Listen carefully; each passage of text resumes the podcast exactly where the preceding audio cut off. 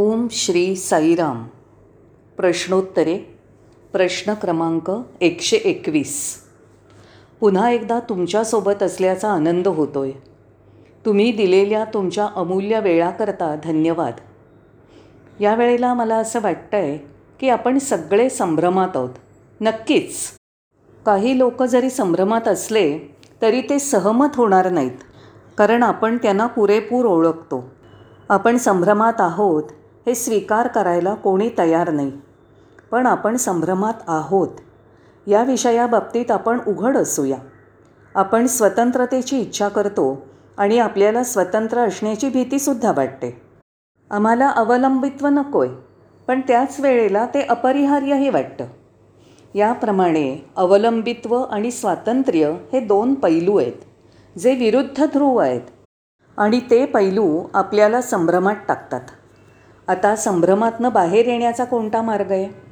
काही वेळा आपण आपला पूर्ण विश्वास ईश्वरावर ठेवतो आणि जेव्हा आपण आपल्या कार्यात शेवटी यशस्वी होतो तेव्हा आपण स्वतःची बढाई मारतो शेखी मिरवतो स्वतःची स्तुती करतो जसं काही यश आपल्याच हातात होतं. आणि हे सारं माझ्यामुळेच आहे असं म्हणतो. इतर वेळेला जेव्हा आपल्याला यश किंवा अपयश किंवा जे असेल त्या परिणामाची खात्री नसते आणि त्याच अवस्थेतनं आपण जात असतो. तेव्हा आपण परमेश्वराला म्हणतो देवा मला यशस्वी व्हायला मदत करा. तेव्हा हा त्या व्यक्तीच्या दृष्टिकोनातला विरोधाभास आहे. स्वातंत्र्य आणि परावलंबित्व या पैलूवर मला काही शब्द बोलू द्या. तुम्ही स्वतंत्र होऊ इच्छित असाल तर कुणी त्यावर आक्षेप घेतला? कोण तुम्हाला नाही म्हणत आहे चला तर तुम्ही सर्व बाबतीत स्वतंत्र असा. आणि शेवटी तुम्ही या निष्कर्षावर याल की स्वतंत्र जगण्याचा तुमचा दृष्टिकोन हा केवळ अहंकार असून यावर तुमचं ते ठाम विधान आहे. तुम्हाला स्वतंत्र असल्यासारखं वाटेल पण तो केवळ अहंकार आहे. तुमच्या अहंकारामुळे तुमची तशी ठाम समजूत होते. आपल्याला स्वतंत्रता हवी आहे आणि त्याचबरोबर आपल्या गुरूंनी आपली सर्व काळजी पण घ्यायला हवी आहे एकीकडे आपल्याला परिपूर्णपणे स्वतंत्रही व्हायचं आहे हा संभ्रम नाही का? हो हो हा संभ्रमच आहे. कदाचित आपण हे मान्य करू इच्छित नाही की हा पूर्णपणे दिव्यत्वाचा संकल्प आहे आणि त्या यशाचं श्रेय आपण घेतो कारण आपला अहंकार केवळ अहंकार कधीकधी आपल्याला स्वतंत्र होण्याची भीती वाटते. पण आता हा संभ्रम पुरे झाला. हे बदल होणारे दोन्ही कल माझ्या स्वतःच्या आत्तापर्यंतच्या आयुष्यात आणि आसपास असलेल्या अनेक लोकात मी बघतो आहे तर यावर उपाय काय आहे? यातनं मार्ग कसा निघेल? आपल्याला या बाबतीत सखोलपणे वेगाने पुढे जावं लागेल. प्रत्यक्षात जीवनामध्ये आपण अनेक समस्यांना सामोरे जातो. जीवनातल्या त्या समस्या खरोखरच कठीण असतात आणि दुसरा कुठला मार्ग नसल्यामुळे त्या समस्यांना सामोरं जाणं अपरिहार्य असतं. तेव्हा दुसरा कुठला उपाय असतो? त्याबाबत तुम्ही काय करता? तुमच्यात पुन्हा संभ्रम निर्माण होतो. कारण संपूर्ण समस्या काय आहे हे तुम्ही बघत नाही. समस्यांचं विश्लेषण करणं आवश्यक असतं हे लक्षात यायला पाहिजे. पण काय घडतं? की आपण त्या समस्यांचा थोडा भाग किंवा काहीच भाग बघतो आणि संभ्रमित होतो. आपण दोन्ही गोष्टी एकत्र करण्याचा प्रयत्न करतो. ह्या मूलत दोन ध्रुवांसारख्या विरोधी आहेत. ते तुम्ही एकत्र कसं करू शकता? जेव्हा तुम्ही त्या दोन्ही गोष्टी एकत्र करू इच्छिता तेव्हा काय घडून येईल? तुम्हाला दुःखदायक प्रक्रियेच्या माध्यमानेच जावं लागेल. मी म्हणणार नाही की तुम्ही शरणागती पत्करली पाहिजे. मी म्हणणार नाही की तुम्ही स्वतंत्र असू नये. मी तुमचे पूर्वग्रह दूषित करू इच्छित नाही. कारण या क्षेत्रात प्रत्येकाला आपल्या स्वतःच्या मार्गानेच जावं लागतं. कोणीही या विषयावर उपदेश किंवा मार्गदर्शन करायला तयार नाही. प्रयोग करत आणि चुका शोधतच तुम्हाला तुमचा मार्ग शोधावा लागेल. आणि आता मी तुम्हाला सांगू इच्छितो की जीवन जगण्याचे दोन मार्ग आहेत. एक आपण समस्यांना जसं सामोरे जातो समस्या हाताळतो तेव्हा त्या समस्यांबाबत व्यवस्थापन नियंत्रण नियोजन करून आपण निर्णय घेण्याचा प्रयत्न करतो. हे सगळं आपण आपल्या पूर्वानुभवाच्या आधारावर करतो. म्हणूनच तुम्हाला पूर्वानुभवाच्या आधारे निश्चित भविष्य हवं असतं. बरोबर? आम्हाला व्यवस्थापन करू द्या नियंत्रण करू द्या मला नियोजन करू द्या मला आजच निर्णय घेऊ द्या. कारण मला भूतकाळातील पुरेसा अनुभव मिळालेला आहे. म्हणून भूतकाळातील अनुभवाच्या आधारावरील निर्णय व्यवस्थापन नियोजन हे जीवन जगण्याचा एक मार्ग आहे. आणखी एक जीवनशैली आहे. प्रबुद्ध जीवनशैली.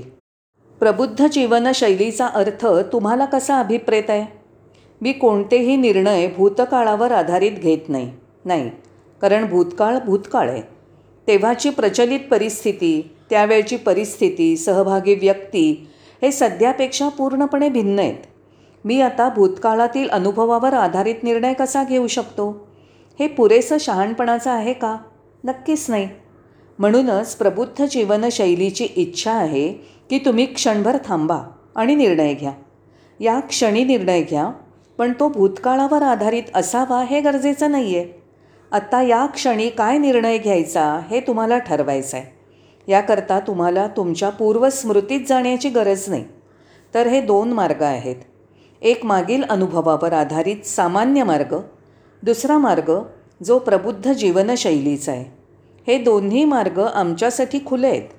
सुज्ञ लोक म्हणतात की सध्याच्या क्षणी घेतलेला निर्णय हा भूतकाळातील आधारित निर्णयापेक्षा प्रबुद्ध जीवनशैलीचा मार्ग आहे. ठीक आहे. हे पूर्णपणे तुमच्यावर सोडलं आहे तुमचे अनुभव तुमचं मार्गदर्शन करोत. मग त्या परिस्थितीत असं घडतं की तिथे तिसरी श्रेणी असू शकते. ती म्हणजे काही लोक प्रबुद्ध जीवनशैलीच्या मार्गाने जायला धजत नाहीत. ते लोक भूतकाळातील अनुभवावर आधारित निर्णय किंवा व्यवस्थापनाचं अनुसरण करू इच्छित नाहीत ते खरोखरच गोंधळलेले असतात. तर अशा वेळेला काय करावं? अशा वेळेला आपले दैवी गुरु आहेत जे नक्कीच आपल्या मदतीला धावून येतील. आणि लक्षात असू द्या ज्या वेळेला नैराश्य तुम्हाला घेरतं तुम्ही एकटे पडता तेव्हा तुम्हाला दैवी गुरुच्या मदतीची गरज भासते. आणि त्यासोबतच दैवी गुरुबद्दल तुमचं प्रेम दैवी गुरुची उपस्थिती आणि त्याच्या संगतीचे तुम्हाला आलेले अनुभव हे तुमच्या सर्व आशा पल्लवित करतील. नैराश्यात जगू नका काही गरज नाही. आणि मग खात्री बाळगा की तुमचे गुरु त्या मार्गात तुमची साथ देतील. ते तुम्हाला त्या मार्गाने घेऊन जातील. निसंशय. अशा प्रकारचा विश्वास आपण विकसित केला पाहिजे. पण जे काही सांगितलं आणि केलं जातं त्याविषयी आपणात ती वचनबद्धता सखोल सहभाग आणि प्रामाणिक प्रयत्न असायला पाहिजे. जेव्हा आपण त्या तिघांपैकी एकावर कार्य करू लागतो तेव्हा आपण अधिक गोंधळून जाऊ. म्हणून आदर्शाप्रती बांधिलकीच्या दिशेने काम करण्यासाठी वचनबद्धता तत्वाप्रती वचनबद्धता आणि खोल सहभाग आवश्यक आहे. आपण स्वीकारलेल्या कार्यासाठी पूर्ण प्रामाणिक सहभाग असावा तो वरवरचा नसावा. जेव्हा आपण आपल्या आयुष्यात वेळोवेळी या समस्यांचा सामना करतो तेव्हा हे आवश्यक असतं. आणि आणखी एक महत्त्वाचा मुद्दा समजून घेऊ. तुमचा विश्वास तुम्हाला कुठेही घेऊन जात नाही. कारण विश्वास हा सामाजिक आर्थिक परिस्थितीनुसार वेळोवेळी बदलतो. आणि मग तुमच्या सभोवताली बरेच लोक असतील जे तुमच्या स्वतःच्या विश्वासावर प्रश्न करतील. तुम्ही तुमच्या स्वतःच्या विश्वासावर शंका घेऊ लागता. म्हणून तुम्ही तुमच्या विश्वासावर ठाम रहा. विचलित होऊ नका. पण आपल्या भगवंताची इच्छा आहे की आपण केवळ विश्वास न ठेवता विश्वास विकसित केला पाहिजे. कारण विश्वास हा आपल्या हृदयाचा गुणधर्म आहे. बुद्धिमत्ता ही मनाची गुणवत्ता आहे. तर मन तुम्हाला बुद्धिमान बनवतं. हृदयाची इच्छा असते की तुम्ही विश्वासाच्या स्थितीत असावं आणि तुम्ही विश्वास ठेवण्यात आनंद घ्यावा. होय. या परिस्थितीत तुम्हाला कोणत्याही प्रेरणेची गरज नाही कारण तुमच्या हृदयाचा विश्वास हा तुमचा जन्मसिद्ध अधिकार आहे. एक नैसर्गिक गुण आहे. विश्वास म्हणजे जो तुम्ही जोपासला आहे काही कालावधीत विकसित केला आहे विश्वास हा कमी किंवा जास्त असो तो बहिर्मुखी असतो. मी अमक्या गुरुवर विश्वास ठेवतो मी तमक्या गुरुवर विश्वास ठेवतो मी या देवावर विश्वास ठेवतो मी त्या देवावर विश्वास ठेवतो मी त्या सिद्धांतावर विश्वास ठेवतो मी या विचारधारेवर विश्वास ठेवतो. या सगळ्या बाह्य गोष्टी आहेत. पण श्रद्धा ही अंतर्वर्ती असते. ती अंतस्थ गुणवत्ता आहे. कृपया लक्षात असू द्या की अंतस्थातील मूळ गुणवत्ता श्रद्धेची पायाभूत गुणवत्ता ही कधीही बदलणार नाही. आणि श्रद्धा ही जीवनाच्या सर्व दिशांना प्रवाहित होते. तुम्ही तुमच्या कुटुंबावर विश्वास ठेवता. तुमच्या स्वतःवर विश्वास ठेवता. तुमच्या जीवनावर विश्वास ठेवता. आणि त्यानंतर तुम्ही संपूर्ण अस्तित्वावर विश्वास ठेवायला सुरुवात करता. जरी आपण इथे असाल पण आपण अजून बाजूला असणाऱ्या सर्व गोष्टीवर विश्वास ठेवायला सुरुवात कराल. गुलाबाचं उदाहरण घ्या. येथील बागेतील गुलाबाचं फूल त्याचा सुगंध कोणी न सांगताही सर्व दिशांना पसरवतो. अशाच प्रकारे आपण तो पसरवायला तयार असलं पाहिजे. आणि श्रद्धा ही तिच्या नैसर्गिक स्वभावानुसार सर्वत्र अस्तित्वापर्यंत पसरते. कारण श्रद्धा ही जन्मतःच आपल्यासोबत असलेली दैवी गुणवत्ता आहे. आणि आता मी तुम्हाला दुसरा मुद्दा सांगू शकतो. एकदा का आपण आपल्या दैवी गुरुवर भगवान बाबांवर विश्वास ठेवला की आशीर्वादाचा वर्षाव होतो कृपा होते आणि जीवन काय आहे हे समजायला लागतं. आपण चिंतामुक्त होऊन जातो. शिष्याची ही एक सहज मिळकत असायला हवी. म्हणून जेव्हा तुमचा संपूर्ण विश्वास आपल्या गुरूंवर असेल तेव्हा आपल्याला आशीर्वाद कृपा जीवनाचा अर्थ काळजी आणि ताणतणावातनं मुक्तता मिळेल. आपण असं सुद्धा म्हणू शकतो की दैवी गुरुवरील विश्वास ही सुरुवात आहे आणि स्वातंत्र्य हा शेवट आहे. ठीक आहे. स्वाभाविकपणे प्रश्न उद्भवतो की जर मला विश्वास नसेल तर काय होईल? संपूर्ण संघर्षानंतर मानसिक तणाव ताण दडपण काळजी चिंता आणि काय नाही? एखाद्या चक्राप्रमाणे हे फिरत राहील. दुसरीकडे जर एकदा का तुम्ही भगवंतावर दैवी गुरुवर विश्वास ठेवलात तुम्हाला जाणीव होईल की ते तुमचे भविष्य आहेत. ते तुम्हाला तुमच्या स्वतःच्या भविष्याबद्दल कळवतील आणि तुम्हाला स्वतः तुमच्यातील क्षमता कळायला आणि स्वतःमधील केंद्र अनुभवायला येईल. दैवी गुरूंवर विश्वास ठेवण्याचे अनेकानेक फायदे आहेत. आपले डोळे उघडे ठेवून प्रकाश पाहायला पाहिजे आणि त्यानंतर स्वयंशिस्त निर्माण होईल. म्हणून विश्वास जाणीव निर्माण करतं आणि जाणीव स्वयंशिस्त निर्माण करते. सर्व बाह्य लष्करी शासन किंवा आचारसंहिता किंवा शिस्त हे सर्व कृत्रिम उपाय आहेत. हे उपाय फार काळ टिकत नाहीत. पण स्वयंशिस्त मात्र तुमच्यासोबत सदैव असते. स्वयंशिस्त आपल्या संपूर्ण उत्स्फूर्ततेसह काम करते. ती कशाचीही वाट पाहत नाही. आणि म्हणून स्वयंशिस्त म्हणजे दुसरं तिसरं काही नसून आनंद आहे. आपण उत्तम प्रतीच्या जीवनाचा आनंद घेतो आणि तुम्ही दैवी परमानंदात असता.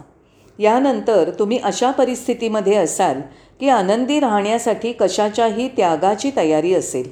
स्वतःच्या अस्तित्वामध्ये किंवा स्वकेंद्रामध्ये राहण्यासाठी कोणत्याही प्रकारच्या त्यागाची तयारी असू द्या.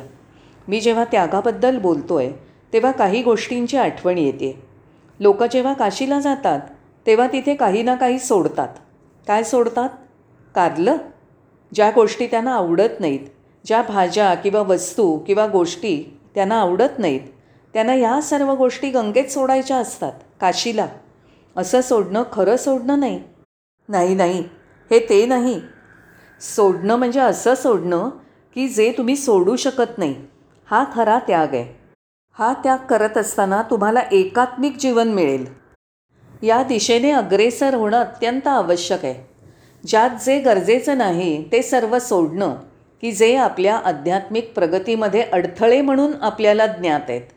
यासाठी आपण प्रिय स्वामींचा संदेश अत्यंत काटेकोरपणे अनुसरला पाहिजे. एकदा का आपण आपल्या स्वामींचा संदेश ऐकला की त्याचं आचरण आपल्या जीवनामध्ये घडलं पाहिजे याला कुठलाच विकल्प नाही. आपल्याला आज्ञांचं अनुसरण करायचं आहे हे तेव्हाच शक्य होईल की जेव्हा आपण आपले विचार थांबवू. आपण जर विचार करत राहिलो तर शंकांचा उद्भव होईल. अन्यथा तुम्ही गोंधळून जाल. तुम्हाला अपराधी वाटेल. म्हणून या गोंधळातनं बाहेर पडण्यासाठी आपल्या दैवी गुरूंवर विश्वास निर्माण होणं गरजेचं आहे हे काही फार कठीण आहे असं वाटत नाही. अगदी सोपं आहे. विश्वासासोबत वाहवत जाऊ नये. कारण विश्वास हा टिकणारा नाही. म्हणून विश्वासापेक्षा श्रद्धा वाढली पाहिजे यावर भर दिला जातो. म्हणून पूर्ण श्रद्धा असावी की भगवान माझी नक्की सोडवणूक करणार. त्यांच्यावरील श्रद्धेमुळे ते मला निश्चित स्वतंत्र व्हायला मदत करतील. जेव्हा आपण त्यांच्यावर श्रद्धा ठेवतो आपण अजून जास्त स्वतंत्र होतो. खरोखर तुम्ही एक व्यक्ती बनता म्हणजे काय? तर तुम्हाला पूर्णपणे जाणीव असते की सगळं काही त्यांच्या मार्गदर्शनामुळे होत आहे त्यांच्याच इच्छेमुळे सगळं काही घडतं आहे अशी संपूर्ण धारणा होते. गोंधळलेल्या अवस्थेत आम्ही गोंधळलेले आहोत. आपल्याला या विषयाबद्दल अजून चर्चा करायची भविष्यात आपण योग्य वेळी हा विषय घेऊया. खूप खूप धन्यवाद. साईराम.